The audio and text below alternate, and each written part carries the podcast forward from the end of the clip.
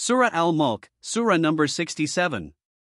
In the name of God, the most gracious, the ever merciful. Very exalted, and very benevolent is the Lord. In whose hands is the dominion of the world, and he has power over all things. He who created death and life to test you. As to which of you does better deeds? And he is also mighty and forgiving. He who created seven heavens, one above the other. You will not find any fault in the creation of the Most Gracious. Then look again.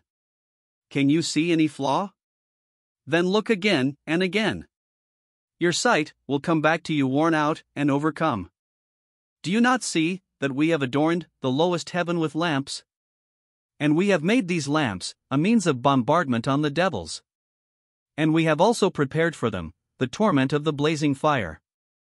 Those who have denied their Lord. There is similarly the punishment of hell, and what an evil abode it is. When they are cast into it, they shall hear it roaring, and it shall be seething.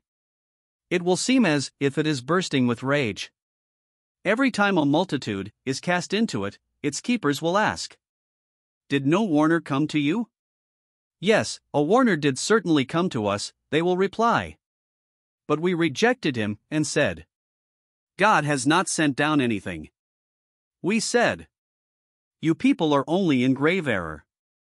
And they will say, If only we had listened, or used our intellect, we would not have been among these dwellers of hell today.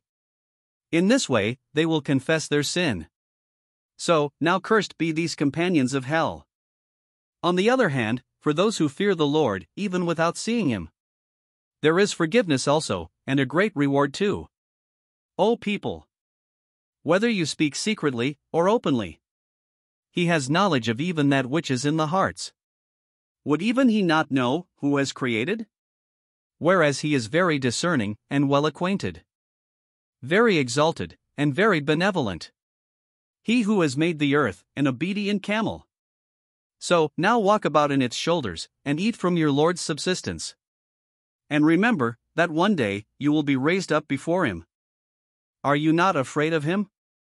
Who is in the heavens, that he may thrust you in the earth? Then you would suddenly see it start off unrestrained. Or are you not afraid of him?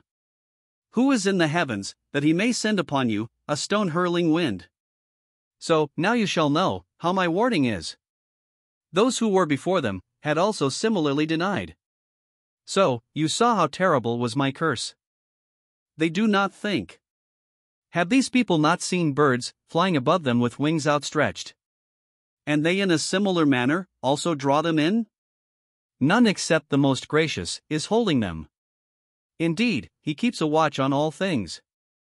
Or speak up, if you demand to see the torment.